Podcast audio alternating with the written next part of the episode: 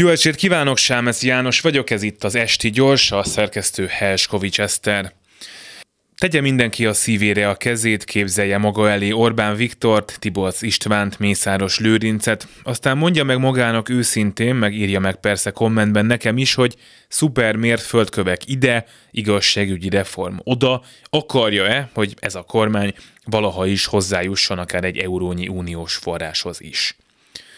Ha a válasz nem, akkor képzelje most maga elé egy hatalmas költségvetési hiányt, dráguló rezsit, soha fel nem újított parkokat, munkanélkül maradt vidékieket, akiknek a falujában nem épül semmi, ami pedig valaha épült, a szétesik, elrohad, ránézni is rossz, Képzeljen el uniós forrás nélkül maradt felújítatlan bölcsödéket, a fizetésemelés soha meg nem kapó tanárokat, külföldre költöző gyerekeket és unokákat, a nekünk igenis járó uniós források hiány Huxit mellett kampányoló kormányt, és írja meg kommentben újra, hogy akkor tényleg ne kapjon Magyarország és Orbán Viktor egyetlen forintnyi eurót se.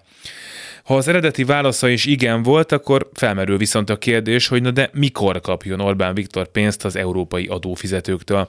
A kúria elnökének kinevezési szabályainak módosítása meg a laikusok számára értelmezhetetlen országos bírói tanács jogköreinek erősítése elegendő ahhoz, hogy az Európai Bizottság és a tagállamok pecsétet adjanak arra, hogy Magyarország eléggé jogállam ahhoz, hogy Mészáros Lőrinc újabb eurómilliókat kereshessen.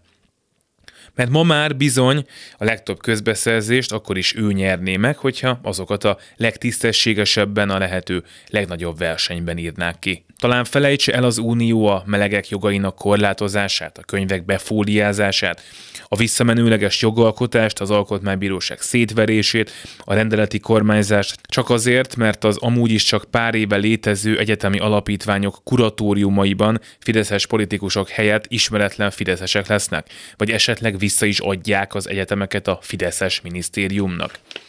Na ugye, hogy Orbán alatt sosem lesz itt jogállam, és akkor pénz se jöjjön az autokrácia fenntartására, csapjon oda az Unió, mondhatnánk, csak hát ugye azt ígérték, hogy mérföldkövek lesznek, meg horizontális feljogosító feltételek, amiket, hogyha a kormány teljesít, akkor jönni fog a pénzdögivel. Nem arról volt itt szó, hogy a Fidesznek meg kell szűnnie Fidesznek lenni, Orbán Viktor pedig ezután csak MLS elnök lehet. Azt meg csak nem akarjuk mi demokraták, ugye nem akarjuk, hogy a magyar jogállamiságért oroszlánként küzdő Európai Bizottsága saját szabályait se tartsa be.